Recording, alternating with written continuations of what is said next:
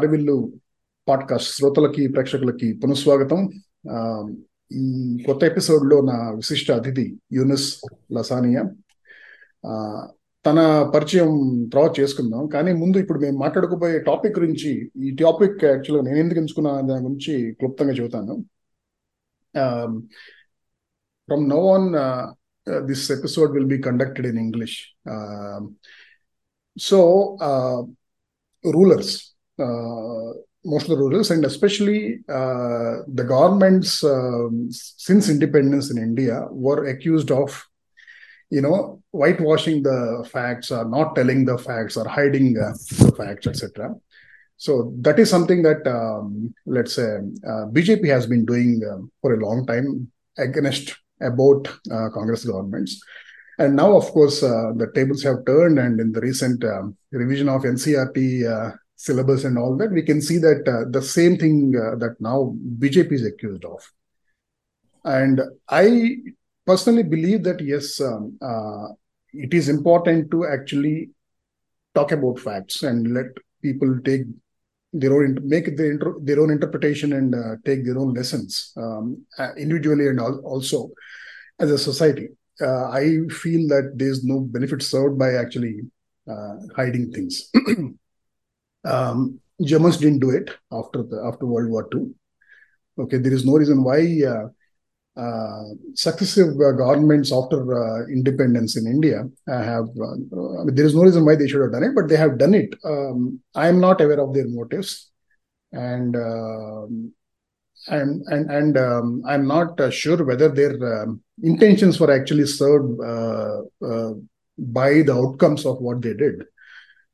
But um, one of those things about uh, uh, the one of the chapters in modern uh, India's history uh, that I feel is not much talked about is um, Operation Polo, which is uh, an which is a police action, uh, which itself is a euphemism for the military action against um, the state of Hyderabad by the go- government of India to annex uh, the state.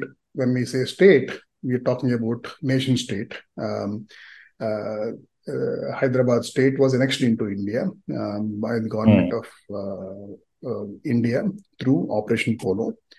So, what preceded Operation Polo and uh, and and what happened um, for almost two three years following um, Operation Polo is not recorded much. It's there in I think uh, one of the there is a commission that went into those uh, investigated those things and submitted their report. Sundarlal Commission, Exactly, Sundarlal Committee. but but the contents are not easily available in the public domain. Even what more than seventy years after its uh, uh, findings. Um, so that is why um, I, I'm fortunate to find um, Yunus uh, on uh, internet. He's a journalist. He will talk about himself. Uh, he's a journalist uh, who worked in English media and uh, and also now Siyasat he's working in, which I believe is published in Urdu media, uh, Urdu. Um, and and uh, he also has covered the history of um, Hyderabad um, beyond Operation Polo and beyond Charminar. His podcast itself is called Beyond Charminar. So, um, as I said, I'm fortunate to find him online, and um, um, and and um, he actually has done a lot of research, a lot of conduct a lot of interviews uh, uh, about that chapter in in the history of Hyderabad in India. So I'll uh, have some questions for him, but before that, Yunus, welcome to Harivillu podcast, and uh, um, can you say a few uh, things about your own Hi, hi. So, so yeah, so uh, like you said, I'm a journalist by profession. I worked at the New Indian Express, then I worked at the Hindu, uh, then I worked with Mint for three and and then after that I, jo- I joined Siyasat. So I work for Siyasat.com, not for the Urdu paper. We run the web, English website separately from the paper. So we have we have different team. Um, apart from that, I'm I have been working on this Operation Polo, just like how you said, you know, that people should know about it. That's what even I thought. Um, that uh, I think 2017, I first met Miss somebody called Mr. Burgula Narsingh Rao. Uh, he was the he is the nephew of Hyderabad State's first Chief Minister Burgula Ramakrishna Rao. Uh, Mr. Burgula Narsingh Rao was in the CPI. His uncle was in the Congress, so it is very funny. Uh, he unfortunately passed away two years ago. Uh, I think he was nearly 90 years old when he passed away. I think uh, 2021 January. Yes, uh, I knew him very well, so that's how it started. But basically, it's something that even I think most people, even in Hyderabad, don't know about because, like you said, I think the Congress government for the longest time thought it will be best to just keep it aside and not talk about it. Not sure why. Maybe they felt. I think most likely, probably because it is a little bit of a embarrassment for them that they had to do this, especially after probably after Kashmir. Um, I don't think uh, the, the thing is, as far as Hyderabad is concerned, it is a little bit more complicated because of the it's not just uh, socio-political situation because also of the geopolitical situation like okay just to I'll, I'll anyway give you a basic I'll, for, for people who are listening anyway, I'll give like a basic yeah, background anyway. Yeah, so so I will so, uh, I'll, I'll come to that question. So I mean, I want to basically sure, yeah. unravel it uh, uh, the story. Yeah, sure, sure. Please go bit ahead. by bit. Um, uh, but I agree with your point that uh, in, in, fact this is more complicated than the Kashmir issue because um, in in case of Kashmir, uh, you know how India has how it became part of India, and and of course the uh, communal angle there. Um, uh, those are the two elements which are also present in in case of Hyderabad. What Right. is extra here is that uh, this Hyderabad, uh, at least a portion of Hyderabad state, could have been a communist state at that time. Actually, yeah, that's true, right? So I think even in Kashmir also they had a very similar uh, revolt against the landowners by the peasants there also. They also had so see Kashmir was a Muslim majority state with a Hindu ruler. Hyderabad was a Hindu majority state with a Muslim ruler. Very similar situation, but exact opposite uh, social social political aspects. Um I think in my honest opinion, the last Nizam probably thought that he was he was one of the world's richest men. If you were at that point of time the world's richest man, you would have thought you can ach- achieve anything in this world. And I don't think he. So I think he was also misguided by a lot of people around him who basically told him that we can stay independent, you can still be this that. Because if you look at the entire history, city's history, I don't think that the last Nizam was an evil human being. He made mistakes. He was a fairly complicated human being. Probably entirely possible that given his uh, physic, he had, he had a, his, his physical demeanor, very small man. Uh, maybe he was a little insecure also, for all you know, as a human being. Because he was a man after all. It's not like he was a god, but people treated him like a god. So I think. Uh, I think if you talk to old people even today from Hyderabad, they will not call the Nizam Nizam. They'll say Allah Hazrat. They will be like, "Arey, don't how how dare you call him by his name?" and things like that. Of course, uh, we I think you and I are not people who will follow that in any case. But I think if you see the entire history, there is actually nothing, no interview. There's nothing that we know what the last Nizam was even thinking you have only second accounts written about him people who spoke to him people who spoke with him during certain situations like the last prime minister of hyderabad uh, layak ali he wrote a book the agent general to india uh, km munshi he wrote a book the last commander of the hyderabad state army uh, syed ahmad El Edroos, he wrote a book the last usmanabad district collector uh, what's his name muhammad haider he wrote a book uh, sundarayya wrote a book so everybody wrote a book whoever was important at that point of time. I think Devulapalli uh, what's his name? Uh, Devulapalli something Rao. I, I can't remember the book. The very fat book on the armed struggle in Telugu also written by uh, somebody in Telugu. One CPA person only. Can't remember the name right now. But basically, my point is that you have different different versions from of different different sides of the whole thing, and in that, I think see, I, I think one of the biggest things that about Operation Polo is, which is a very important point, is that Nothing happened to Usman Ali Khan, the last Nizam. He, he, after that, he got his property. He lived happily ever after. He lived his life. He lived his, his entire family got money. They were getting money after that also. It's not like anything directly affected him. He was a king, continued to remain a king, died a king at the end of the day. Uh, it is, I, I think, from my understanding, it is the armed struggle and the communists in Telangana that were a much bigger threat to the government of India because probably had the Indian army not come, the communists would have taken over the entire state. They would have because the Hyderabad state army was very useless. And if, this, if, if even in the book uh, Hyderabad of the Seven Loaves, the last commander Syed Ahmad El Edroos actually accepts that the CPI had a better intelligence network in the districts than even the state police. So, which most likely probably would have resulted in the CPI taking over everything. So I like I have interviewed people from the CPI who were alive at that point of time. Even they said most we would have done like the only reason they were stopped was because the army came after 1948. And I think uh, there was also there like it was very more complicated, right? So CPI was actually very happy with the way the armed struggle went, but there was a split between the leadership, the people who thought that they should continue the armed struggle after 1948, and the people who thought we should stop and now join the Indian Union. And I think that also caused some problems because by 1951, when the CPI called off the armed struggle, uh, I think roughly around 4,000 CPI cadres was arrested and jailed. Many of them were killed. So by the time the first election also came, the CPI did not actually have enough people to win contest election.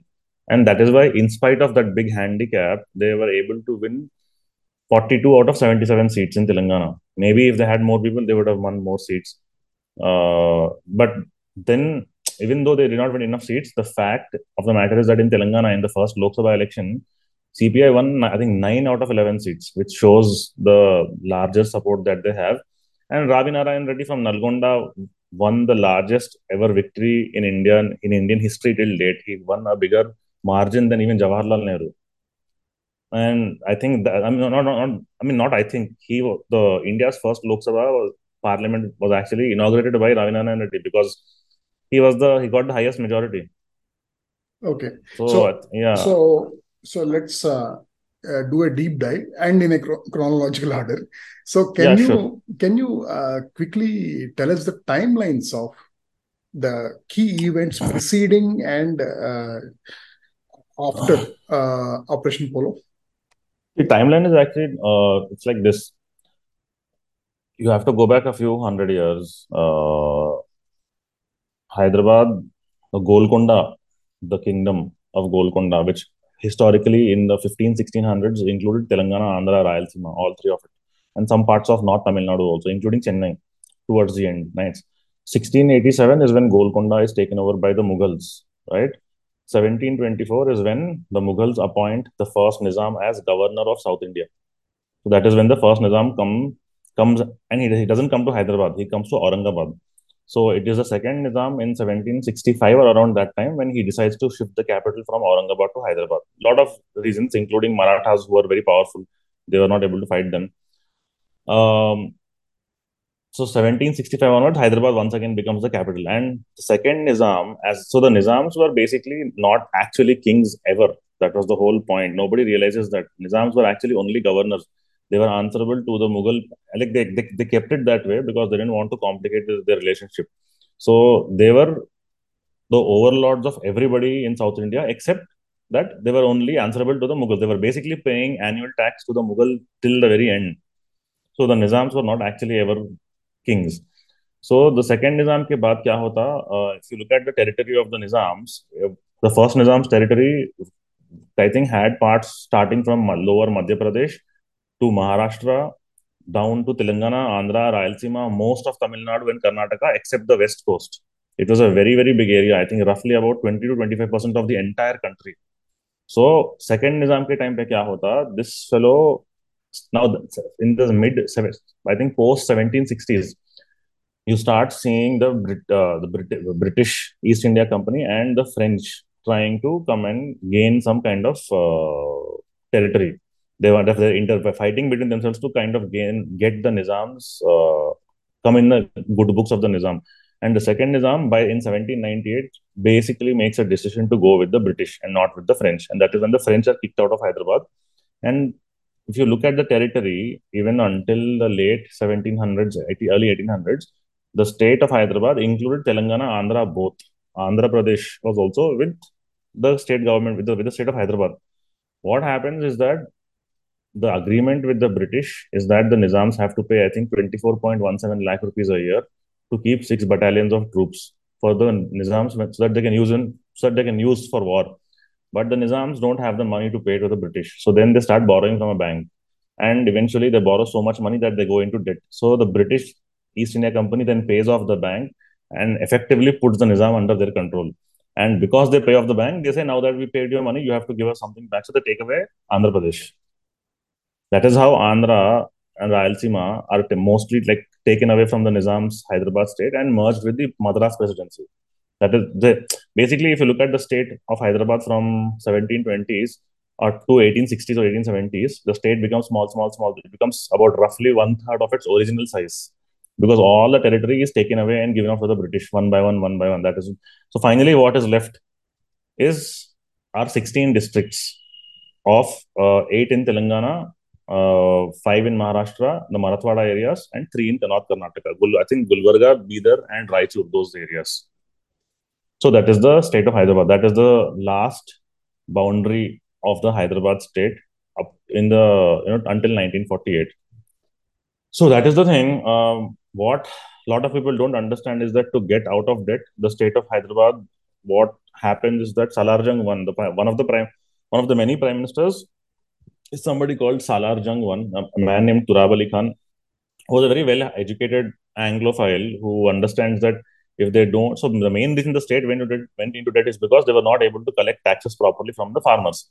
So what Salar Jung one does is that he creates a system where everybody is basically told that all the revenue collectors are told that you or uh, actually all the farmers told that you we don't care about what rain is coming whether it is raining or whether it is not raining or whatever you this is your area you have to pay this much tax every year this is they basically told that kuch bhi karo कितना भी हो जाओ कोई क्या भी like फर्क नहीं पड़ता you have to pay tax end of the day and if there's no tax you give us the revenue like you, you give whatever produce is left basically if you were a tenant farmer and your landlord would take away your entire thing if you didn't pay up enough tax so it became so what happens is to the state of hyderabad starts getting taxes revenue properly from the 1860s 70s onwards the state finances get better uh, but it comes at the cost of creating a very feudally feudally oppressive like I, there was actually a study done to check the area of Telangana versus Andhra for farmers, how it was doing. And Telangana was a lot worse than Andhra. Because at least in Andhra, if you look at the situation, like I think the British at least set up more schools, more college, like at least there, there are actually more older colleges and schools in the districts of Andhra Pradesh and in, and in rural areas than in Telangana. Uh, I think this is something that also also I, I think there was a little bit relatively it was a lot it was a little easier because it was the British that were running the administration. So I think there was it was a little bit better. Like I'm not saying it is the best, but I'm saying thoda sa, there was some some sort of uh, how do I put it? Like I, I, think feudalism was there, but not in the way it was there in Telangana. See in Telangana, what happens is you have the hierarchies, you have the Nizams.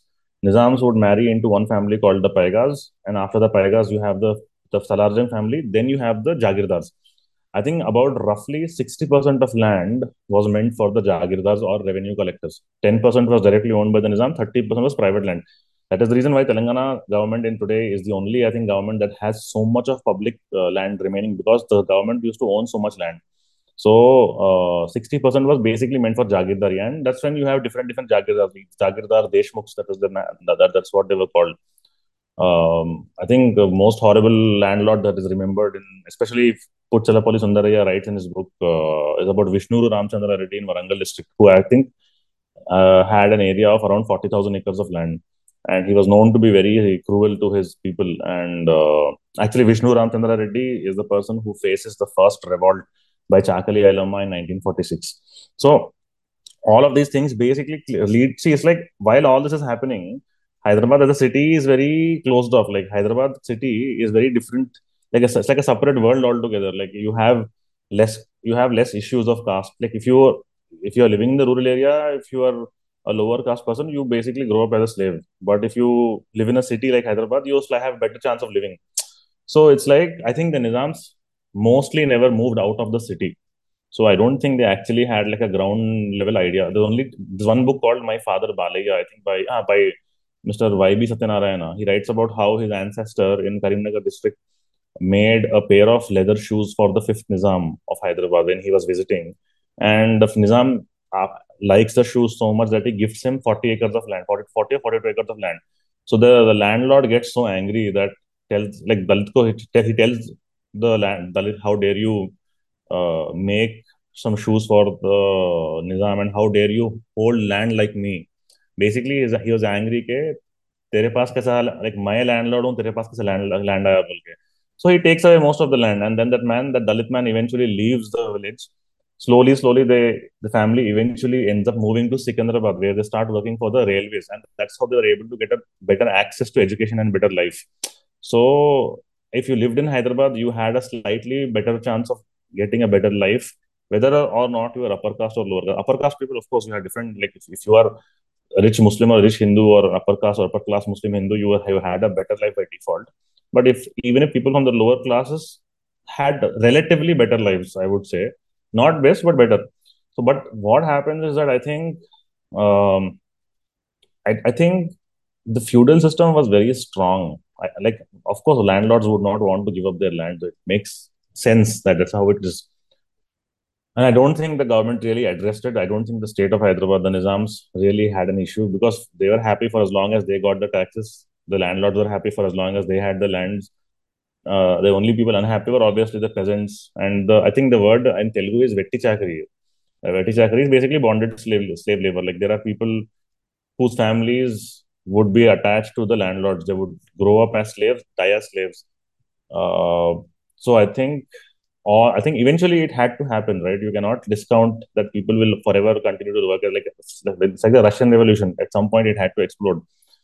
And I think if you look at world history, also that point of time, uh, in the 90, post first post world war post post first world war, world war also, I think the you have what we call this the the first common like it's called the Comintern or the first international, second international, third.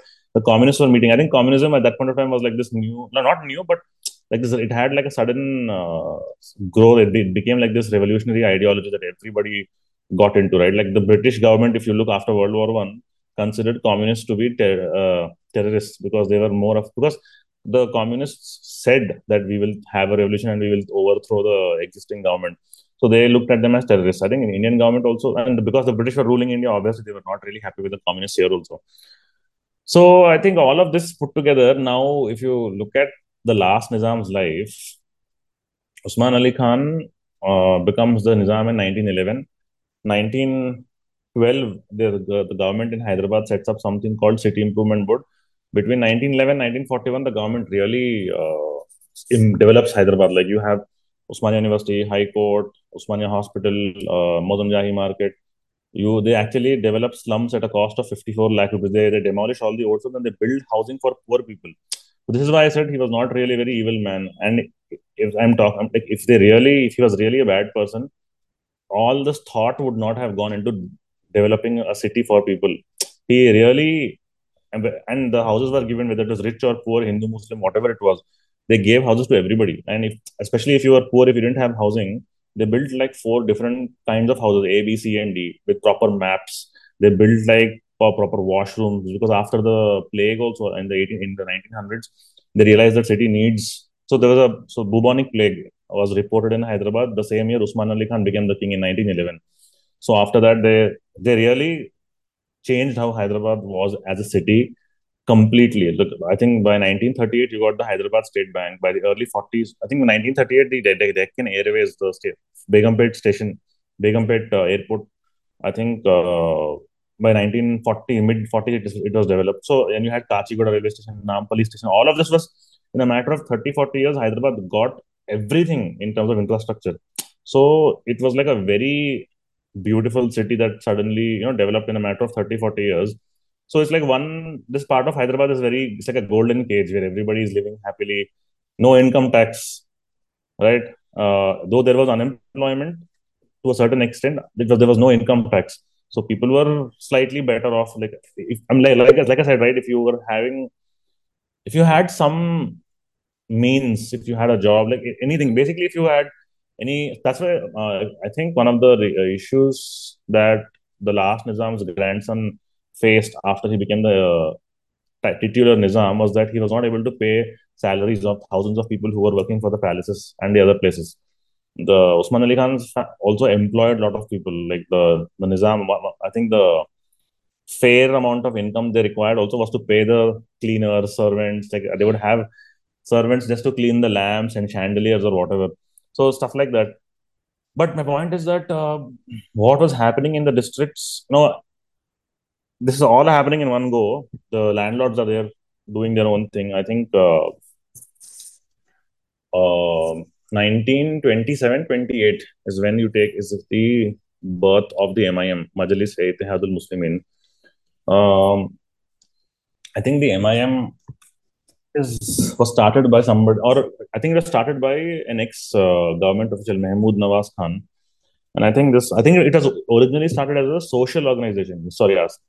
Yeah, my question is, uh, uh, we know that uh, in British India there is, uh, I mean, they started uh, representation give they start giving representation to indians uh, in the right. legislature and right. all that yeah, uh, yeah but yeah. in nizam's hyderabad state was there any uh, body there was like there thing? was actually uh, we have something called the town hall that was built in the early 1900s it was built as a gift to the sixth nizam by the city by the people of hyderabad itself it was a legislative body and i think like you said after the i think after the 1920s at, between that 20 early between that first half of the 20th century i think by the 1930s there was an elected and non-elected legislature. It was a mix of both.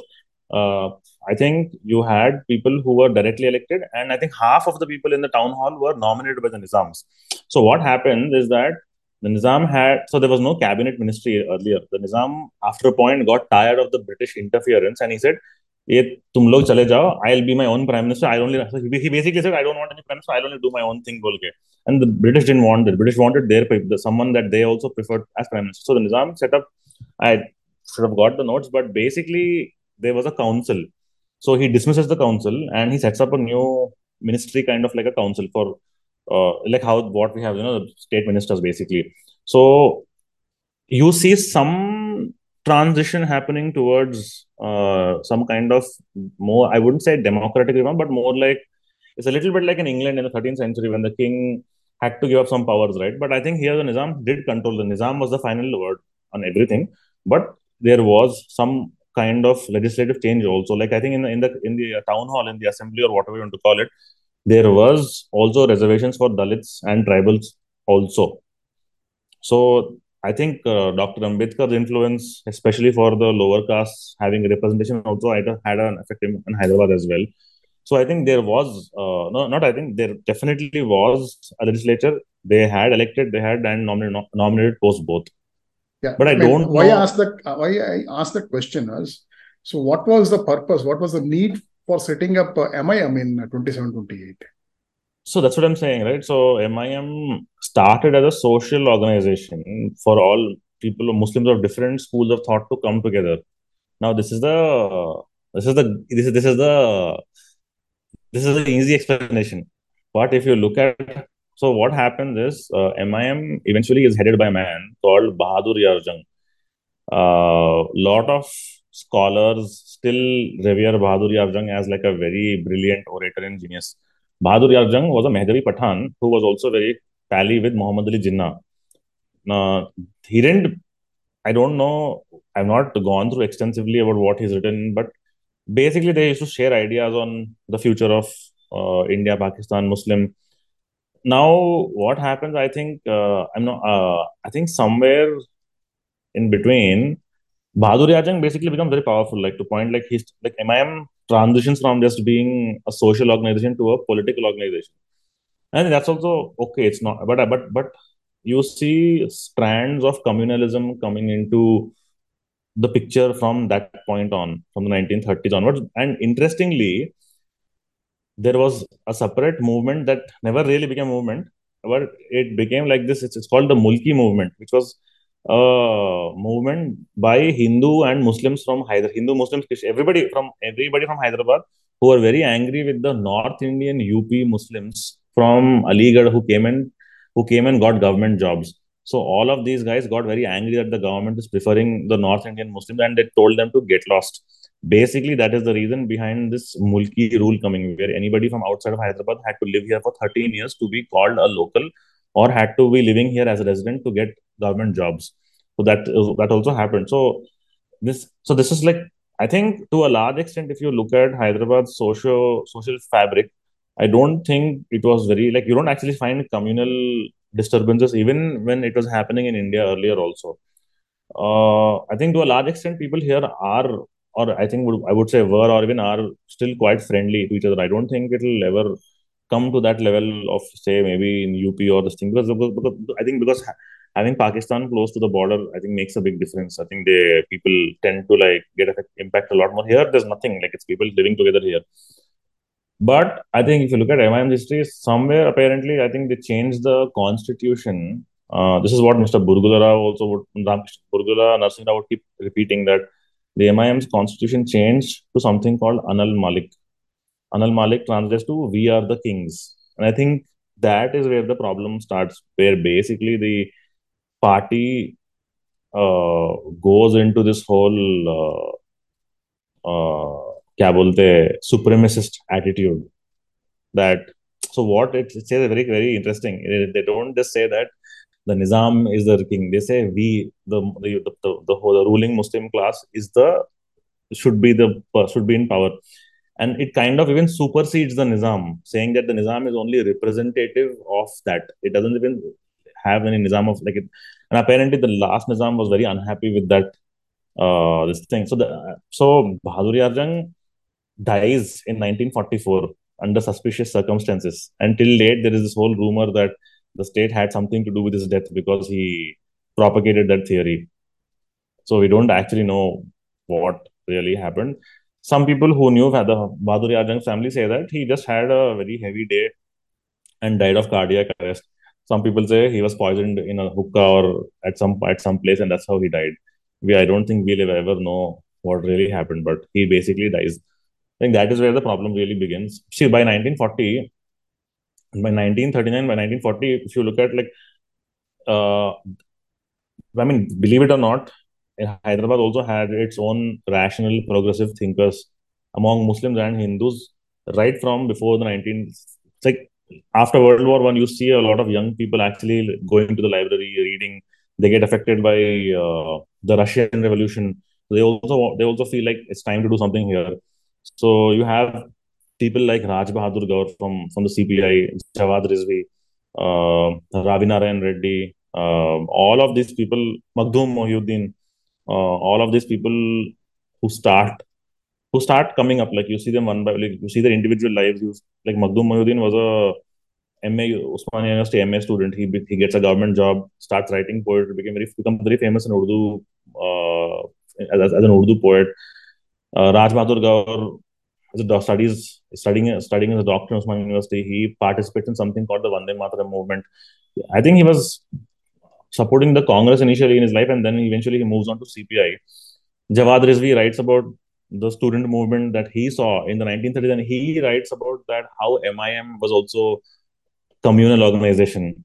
So it's like Bhagat Singh writing about the RSS and, and telling, and if you, I think you may be knowing about this, Bhagat Singh's views on the RSS and on Gandhi. He says that uh, basically says you can't trust these people. So I think people from that progressive movements generally were very wary of uh, political, so sorry, of religious organizations. They were not really uh, in uh, sync with them.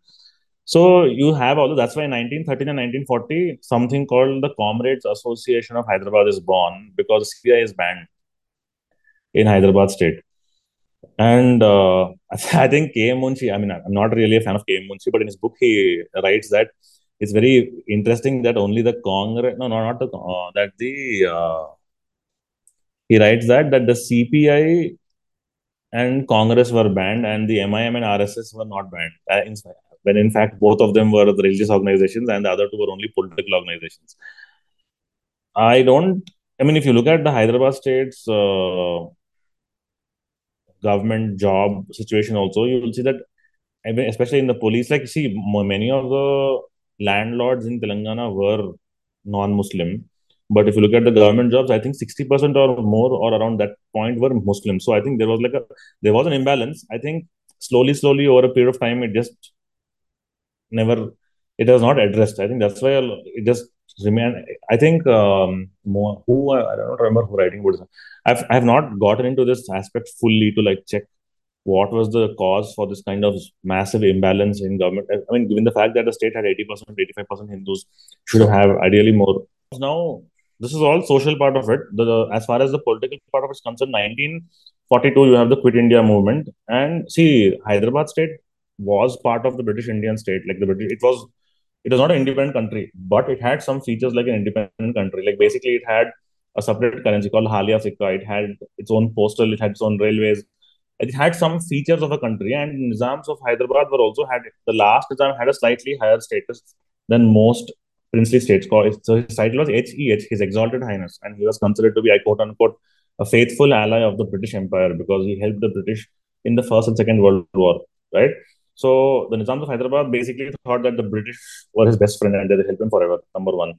Number two, uh, 1944, Bahadur Yar Jung dies, and for two years, MIM has different different leaders until 1946, when somebody called Qasim Rizvi, who was uh, a failed lawyer from Latur, Maharashtra, who takes over the MIM. Now, this man is where a lot of the actual problems begin because Bahadur Yar Jung was an out and out uh, extremist in different ways. Like I think uh, Omar Khalidi in his book After the Fall also writes. I, I, remember this line very distinctly in my head that he writes that the MIM has been accused of having fascist tendencies not without cause. Because from what I've been interviewing people, right, from whatever I've learned, while the Sundarlal Committee report talks about how violence took place against Muslims after Operation Polo, I think there was largely to a certain extent. So, so Qasim Rizvi basically 1946 comes into the picture. This man uh, now starts drumming up support for Hyderabad's independent state, like Hyderabad staying independent. So what happens between 1944, 47, 848 also, uh, there are also a very there's a very quick succession of prime ministers, and one of them who a few of them are sensible people who tell the Nizam, you know, don't unnecessarily cause problem for yourself negotiate with the government and just join the Indian Union. That's what happens. Uh, Sardar Vallabhbhai Patel also, if you see his thing, he is like more interested in Hyderabad and concerned than with Kashmir. He's like Kashmir, जाने दो गया तो गया, but Hyderabad होना बोल गया. So if you like, his concern was, I, I mean, it's right because Hyderabad is bang in the middle of in India, right? So you can't have a country with within a country. Very weird. At least Pakistan, the issue is that there's a border that we share with Pakistan. Like it makes sense so Pakistan, East and West Pakistan. Uh, first of all, East and West Pakistan is very absurd because Bangladesh is kahan udhar wo Pakistan like I never understood that. But anyway, that's. But my point is there were there were a lot of things happening at the same time because nine uh, Qasim Rizvi starts going around and causing he starts giving public speeches. You see his public speeches, it starts getting communal, uh, starts becoming a problem. Normally speaking, the state of Hyderabad should have put someone down immediately if they saw he was causing trouble. But of course, they don't.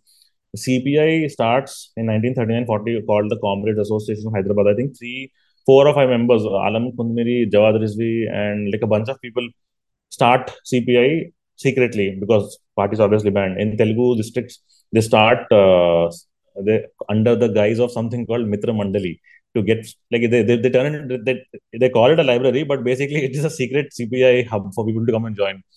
So that's how they start getting in 1944, 46, when all this MIM thing is happening. I think the first revolt starts against the landlords in Telangana's Warangal district by Chakali Ailamma. That spread. Doddi Komaraiah, one more person, he gets killed by the, I think, by the landlord's henchmen. Then 1947 is when the CPI Telangana formally gives a call to turn it into an armed struggle, or to, and that is when they start going and killing the landlords and uh, they start fighting back. very interesting armed struggle because I think this is one of the few places in the world where an armed struggle took place without really any arms because they were only stealing it from the police stations and whatever whatever they could find. Uh, but CPI becomes very successful because people are very tired of the landlords, right? So it was a very popular revolt, and a lot of people don't realize that. Uh, many of the landlords are also hand in glove with the Razakars. So Razakar starts in I think 1947 only after independence, when basically Qasim Rizvi starts it like a volunteer organization because when the British leave in 1947, there is actually no Hyderabad army that the Nizams have because they were depending depending on the British. So when the British leave, army is gone. So what I think they have 15 to 20,000 people maybe at best semi-trained in the army. And I think they were starting to recruit even young boys in the army after a point because they didn't have anybody. I've interviewed a couple of old people who told me, yeah, we were just 16, 17 when the army just came and took us saying that, we have to go fight now, Bulgaria. Razakar also same thing. He, Qasim Rizvi was an idiot. He was not a military man. He was nothing. Just because you wear a beret and if you wear a military clothes doesn't mean that you become a military man, right? So you're not you're not Che Guevara to fight somewhere in jungles.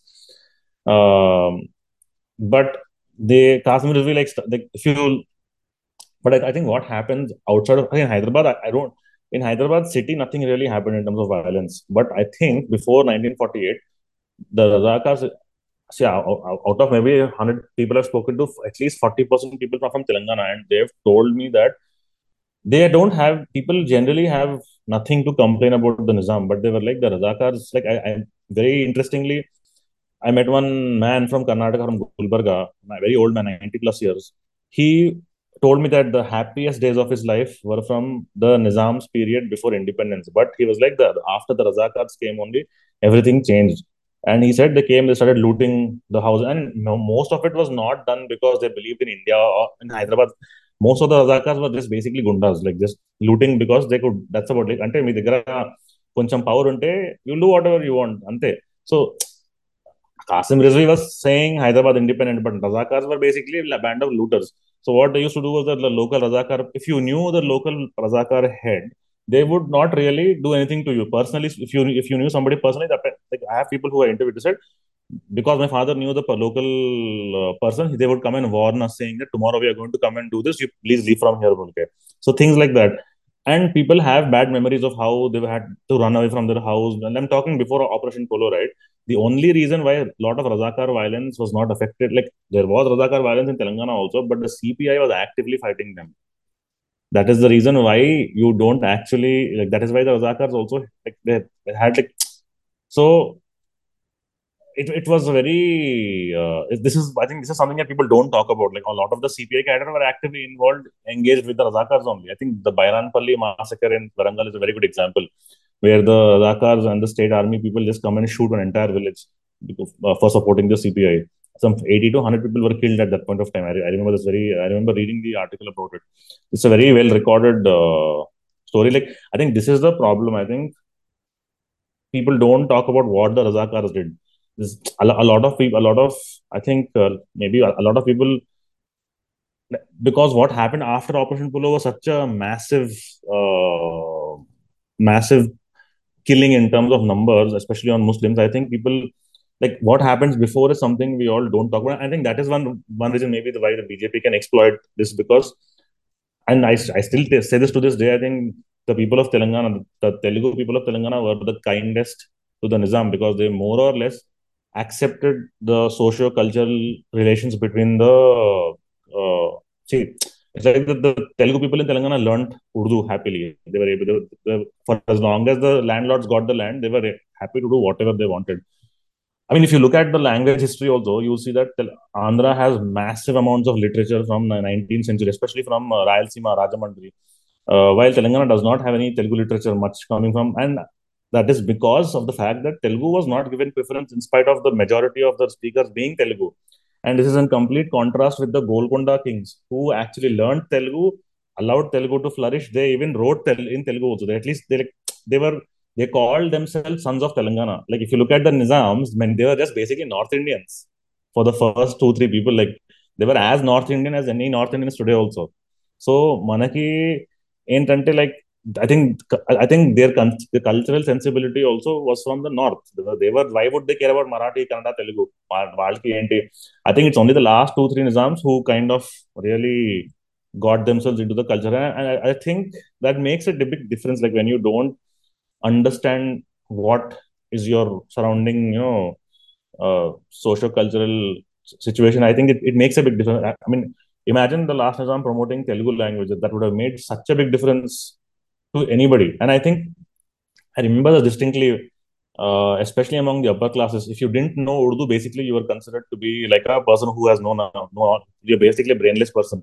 Like any other, knowing a local language was kind of seen to be like some, Array, what is this? What is speaking in Bolge? I, I, I think, that is why. Uh, I think uh, speaking in Urdu is, uh, I mean, kind of uh, minimum uh, criteria to sit yeah, at the table. Like, yeah. Speaking in Persian yeah, yeah, also is considered very elite, right? So Persian was considered to be elite until Persian was replaced with Urdu. Urdu was basically the replacement of Persian. Because eh, if you, the first Urdu newspaper in the 1800s when started was shut down after six weeks because nobody was reading Urdu initially. They were still they were still preferring to be reading only Persian up until that time. Also, it's only after a while that Urdu became like a big. It replaced Persian to be like a more beautiful language. But I think this is the problem with Urdu in general. I think the notion that Urdu is a beautiful language is really stupid because language is a means of communication. It depends on your Telugu is as beautiful as Marathi, as as Urdu, as English. It, you can compare and you can say that this language sounds better, but how it, a language sounds depends on who is listening to it, right? For an Urdu speaker, most of the Urdu love comes from acceptance and love for Persian, which and a lot of I think this is why people need to read history. If you don't really read history, you don't understand that Persian language is not like a lot of the upper class Muslim gentry. Basically, for them, it's like knowing Persian Urdu is like a Muslim, like it's, it's like a, like I think I think problem is that today is the concept of Urdu is attached to the Muslim identity, which is very sad because Muslims don't and Islam does not need Urdu to survive. Right? It's an Indian Muslim thing. Mainly, it is attached to UP, Lucknow, Bhopal, and Hyderabad also. I think people don't get the fact that we speak in Dakni. Dakni is a language that existed before Urdu. Our, our language is actually the spoken language till date is actually Dakni. ఆంధ్రాలో కూడా డిస్ట్రిక్ట్స్లో అది Muslims what the speak in is actually not Urdu Urdu చాలా డిఫరెంట్గా ఉంది Urdu దక్నీలో Telugu words ఉంటాయి Marathi words ఉన్నాయి కైకు ఉన్న కోహా so this is anyway different matter what I'm trying to say that there was an issue with language also I think one of the things that the see in the arm struggle with the CPI uh, revolution also that they had they brought up the fact that Telugu was suppressed in Telangana, which I would not disagree with, and I don't Nizams did it purposely. But that's what I'm saying. It, came from there. It came from the people around them. A lot of the people working in the administration were Muslims from Shia Muslims from you from UP from Aligarh. So for them, they learn Urdu. For them, Urdu, Urdu is their language. They're like, Urdu is the best language in the world.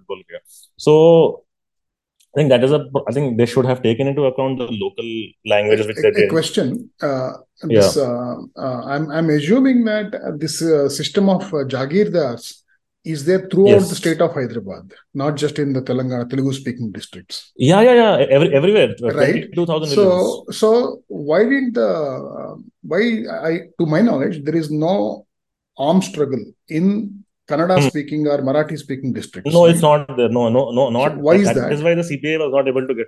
I think they were not. Uh, I think Telangana was a dry state, right? So I think the feudal operation was a lot worse. I I'm uh, I think generally speaking, uh, the area of Telangana. I, I, think this also goes back to the feudal aristocracy. The the feudal aristocrats from before the Nizam period were continuing even under the Nizams.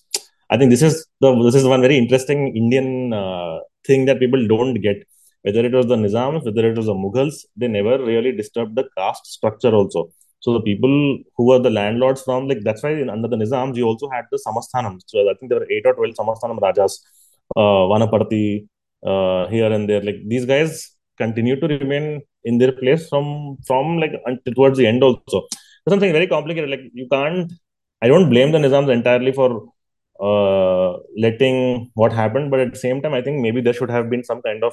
I think they plan to do some kind of they, I think they plan to like change, they improve the education, but like education is a very, very big thing. I remember, I think Narsingh Rao telling me that uh, six the state of Hyderabad had only six percent of education. That is why one of the reasons it was why Telangana still or at least was very backward compared to Andhra, was because of lack of education. Like in the districts, if you were living outside of the city of Hyderabad, you basically had access only to seventh class tak in the district town. Like the like for example, Nalgonda town lo ante మీకు seventh class దాకా seventh class తక్ आपके पास खाली education था తర్వాత you had to come to city for further education సిటీలో సిటీలో వచ్చిన తర్వాత కూడా మీకు అది అంటే డిఫికల్ట్ గా ఉంటుంది కదా మీరు if you coming from district అప్పుడు అప్పుడు ఒక హండ్రెడ్ ఇయర్స్ ముందు coming from Nalgonda to Hyderabad imagine it would have taken so long hundred something kilometres right ఇప్పుడు అంటే two two two two three hours మనం మనం టూ త్రీ అవర్స్ లో మనం and also to to get acclimatize is also difficult like there are people who have come and that's why this hostel where the cpi was born in hyderabad is called reddy hostel in Abids. Reddy hostel was built for poor backward students to come and study and stay there. So in fact uh, uh, some related thought uh, on which i want your comment is. Mm-hmm like what I have read uh, uh, a few places in few places that uh, this kind of uh, alienness about Hyderabad for people in the districts that actually continued Mhm. even till 1980s till uh, NTR Yeah, yeah, became yeah, chief yeah. minister. I- right? yeah, exactly. See, the thing is, the rural lives, unless you were a la- landlord who was living in the same way that the other, see, the landlords are rich people, right? So they used to copy whatever was happening in the Hyderabad uh, elites.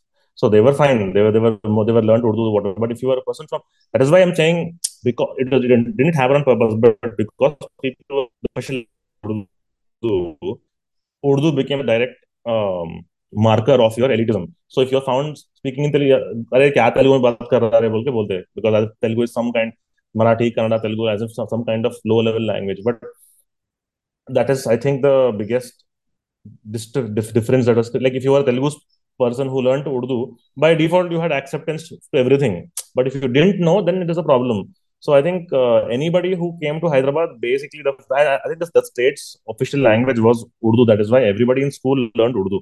So by default, every see in a way it's a good thing that everybody had access to a different language. But I think the only issue was that the local regional language was not given importance. I think that was the bigger problem. Like they should have concentrated on the fact that Telugu people should have been allowed to learn Telugu.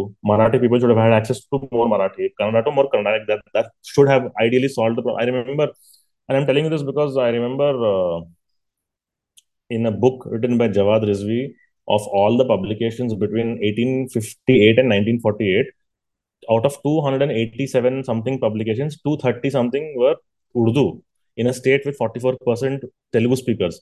And next came English. And then you had Telugu. And I think Golconda Patrika by run by Mr. Suravaram Sudhakar Reddy's uh, father was, I think, the most prominent uh, Urdu Telugu uh, publication of its time, which kind of gives like, see, I think the CPI, of course, it's a political party, but it was involved in a lot of these social movements also, which is why you have you, you can rely on the CPI's uh, on the newspapers for some kind of understanding as to what was the real issue. If you look at the the regular newspapers like Deccan Chronicle or any other bigger newspaper, you will get a very different version of the same news, right? Urdu papers may again not all Urdu, not all Urdu papers were very pro state government. Some were kind of anti government also.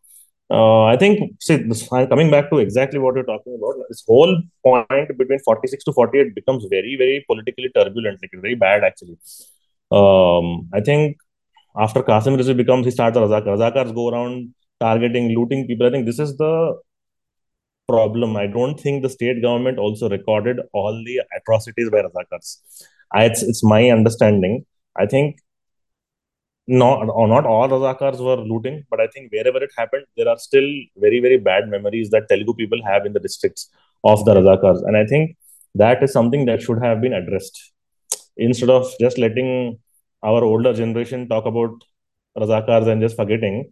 I think that, if, but but I think the good thing in Telangana is that the, the, the CPI was so strong that Telugu people had one ally in the in the Communist Party of India and the communists who were willing to stand up for them.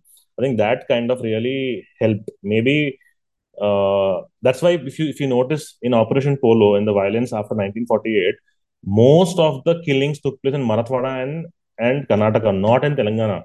And this is not something that people. This is something people easily forget. Like no one, everyone says, "हाँ, more ज्यादा लोग मराठवाड़ा में और कर्नाटका में मरे," but no one asks why it didn't happen in Telangana. Happens because of CPI. All the CPI people I have spoken to basically said that they received orders from the top to ensure that no communal killings take place, and the cadre actively worked to prevent people from fighting uh, in, in communal clashes. I think that is a given the fact that there was partition, given the fact that Kashmir happened, I think this is a very big uh, responsibility that the CPI took to give credit where it's due. If, like even and the Congress in Telangana or Hyderabad was very very small, like it was not very powerful. I think Swami very very very funny actually. The Congress was headed by two people, Burgula Ramakrishna and Swami Ramananda Tirtha. Swami Ramananda Tirtha, it's he was a proper congressman, but I think he was a little bit socialist also in his outlook. So if you if you see the literature from the 40s 50s period, a lot of people accuse him of being pro-communist, even though he's a congressman, and they abuse him, saying that ये तो अंदर से socialist है या अंदर से communist है बोल के. So I think it's really unfair for him. He was also, I believe, an Arya Samaji, so I don't know why they kept calling him uh, communist or socialist or whatever. Like, see, even even Swami Ramananda Tirtha also wrote a book on his own version of what happened. Uh, that's why I'm saying everybody has a very different account of what actually happened.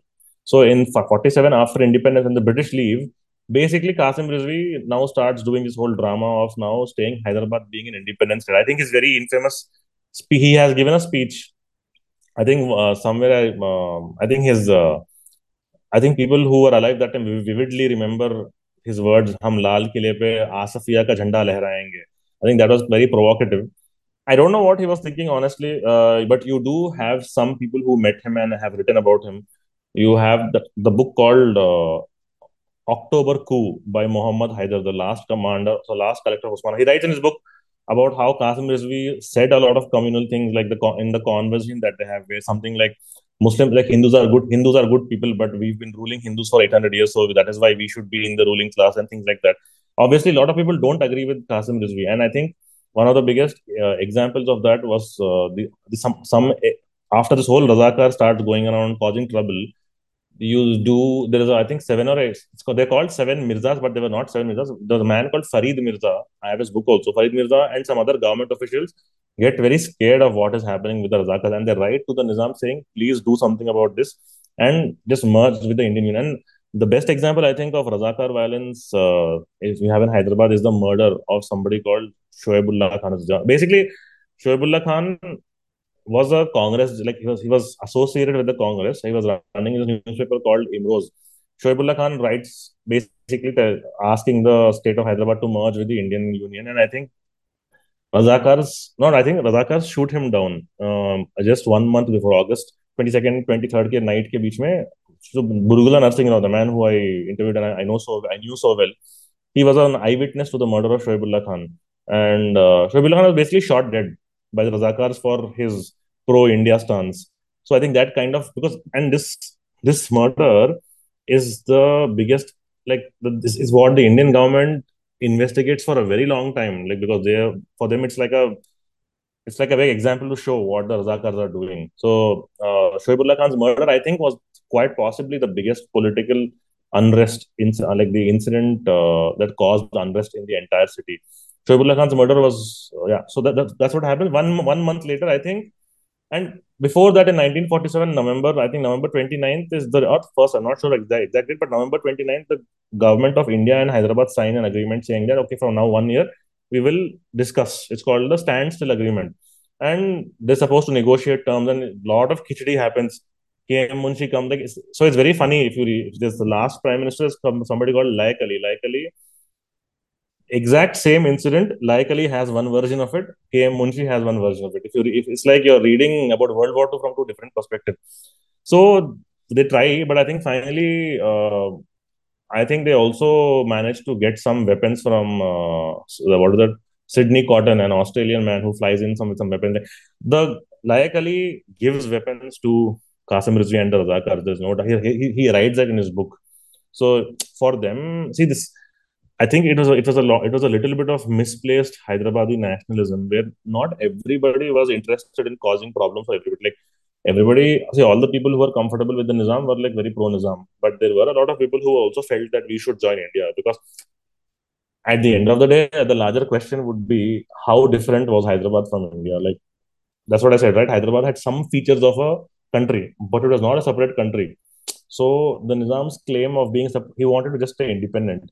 I think if you look at uh, the if you look at what he was asking for, it was very similar to what was given to Kashmir, like a semi-independent state run autonomously for Hyderabad by, by the Nizam, which I think was very uh, impractical for anybody. But I think the major issue that the Indian government probably should have avoided was the violence that took place after they came. I think it was not even a war. And if you look at the September 13, the Indian army starts coming.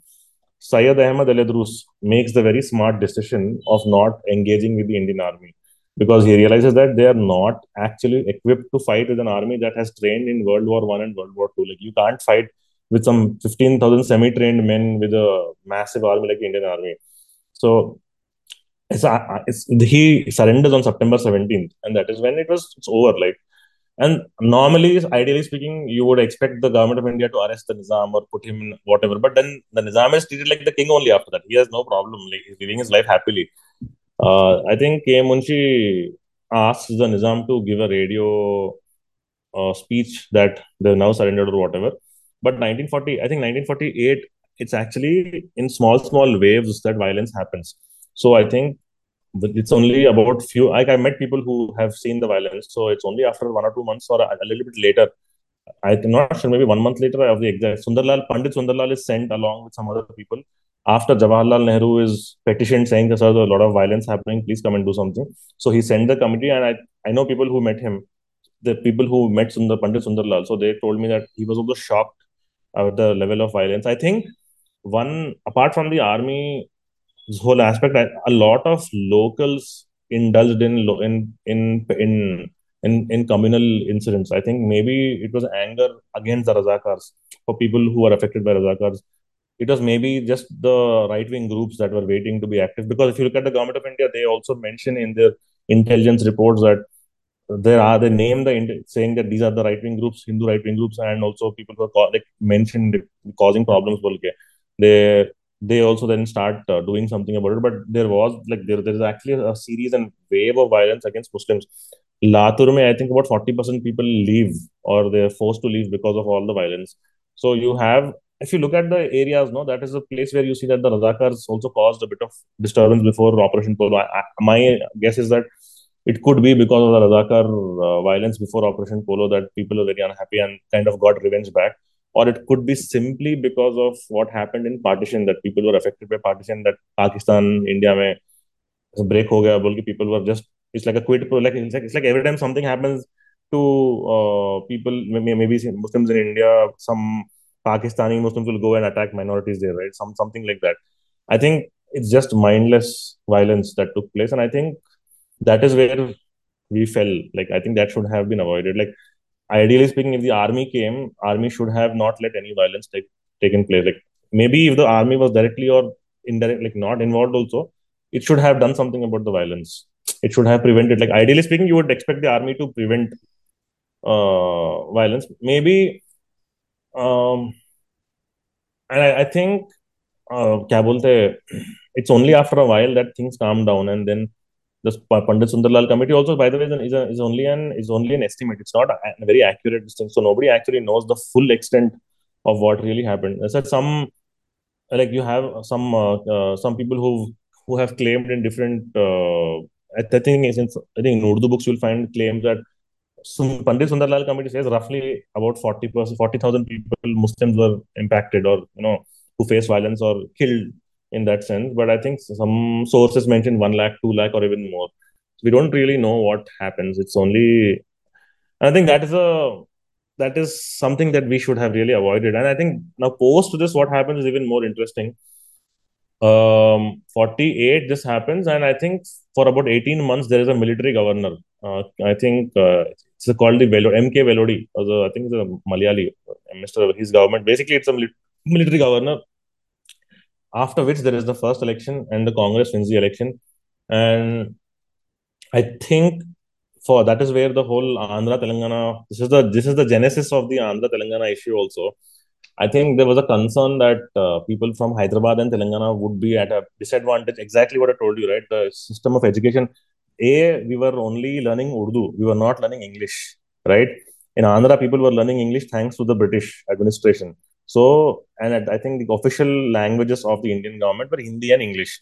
So, at least people in Andhra had like a big advantage of learning English language over that that really helped them like in in terms of jobs. I think because people in Telangana, Hyderabad were very limited. Like I think English schools were more limited here comparatively to the to other states. So that's why I think the biggest issue was jobs. Okay, what will happen to our jobs? Yeah, I think that is that would be a completely different topic, which we, we Yeah, of will course. take up No, some, I'm just some other saying, day. But uh, right. So, so coming back to what I was saying, also uh, one of the things that should, if, if you look at what happens after Operation Polo, uh, setting aside this whole job thing, um, the Razakars are mainly arrested. Like you, are, they, I think, I think many of them were killed during op- when the army came. Also, not a lot of them were arrested. I think uh, officially only maybe a hundred or a few hundred were arrested, and I not I have to check up. I'm not sure exactly whether they were let go or they were jailed. But Qasim Rizvi was jailed uh, for nearly about ten years, and uh, the MIM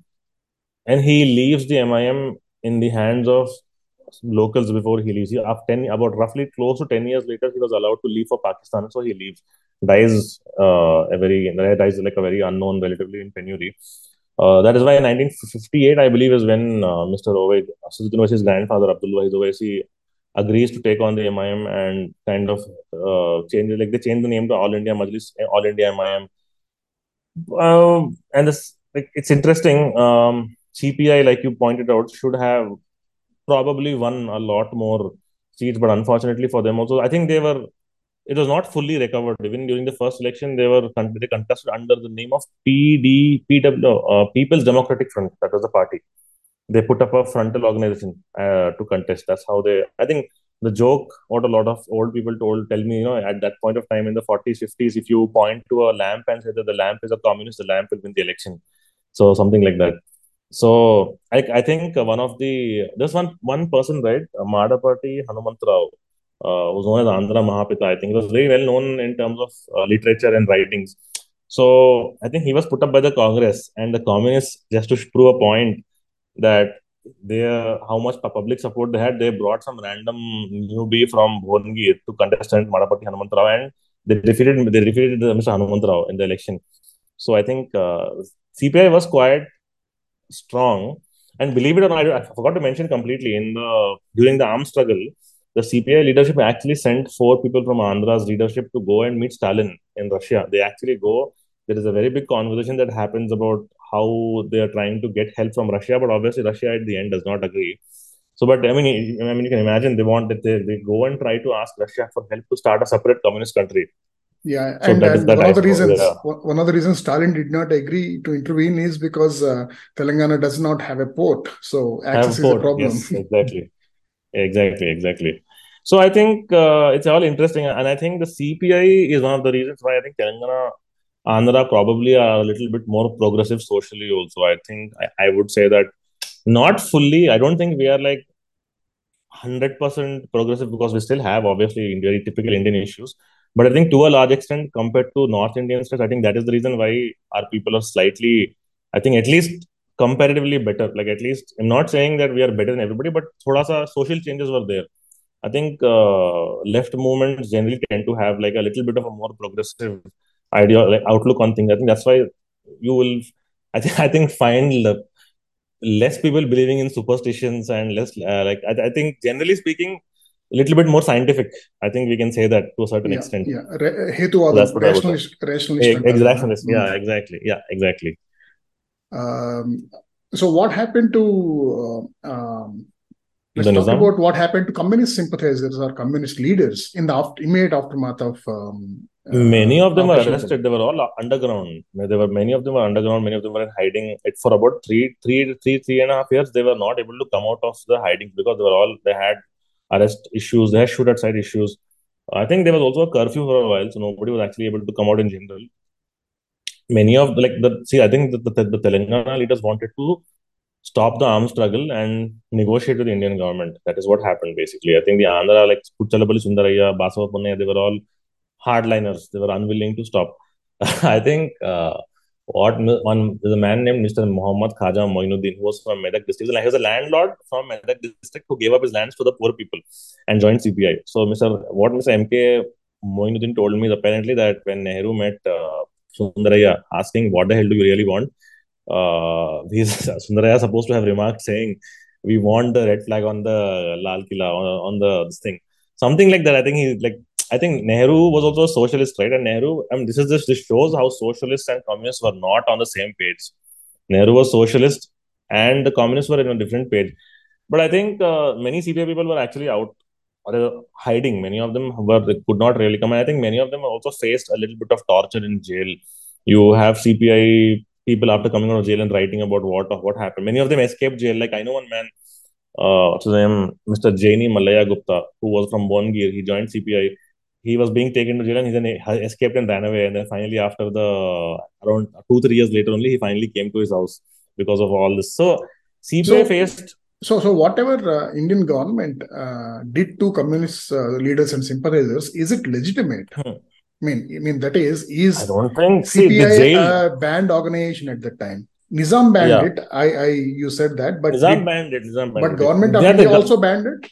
I'm I'm not sure. I think I'll have to check up the larger CPI. I don't think the CPI was banned everywhere in the entire country. I think there was a problem in Telangana because only the Telangana CPI was doing an armed struggle, right? Because you had Kerala communists who contested. So I don't think it was banned. Like they had the national level leaders who were not underground, like they were also nego- the national level leaders were talking to the state level leaders saying, "What are you doing by band kar do kya hai. So I think there's a more of a like restricted to Telugu. I don't think CPI was banned everywhere. I think there was there was some concern because if you look at the reports from by the government of India, the word used for communist cadres was terrorists.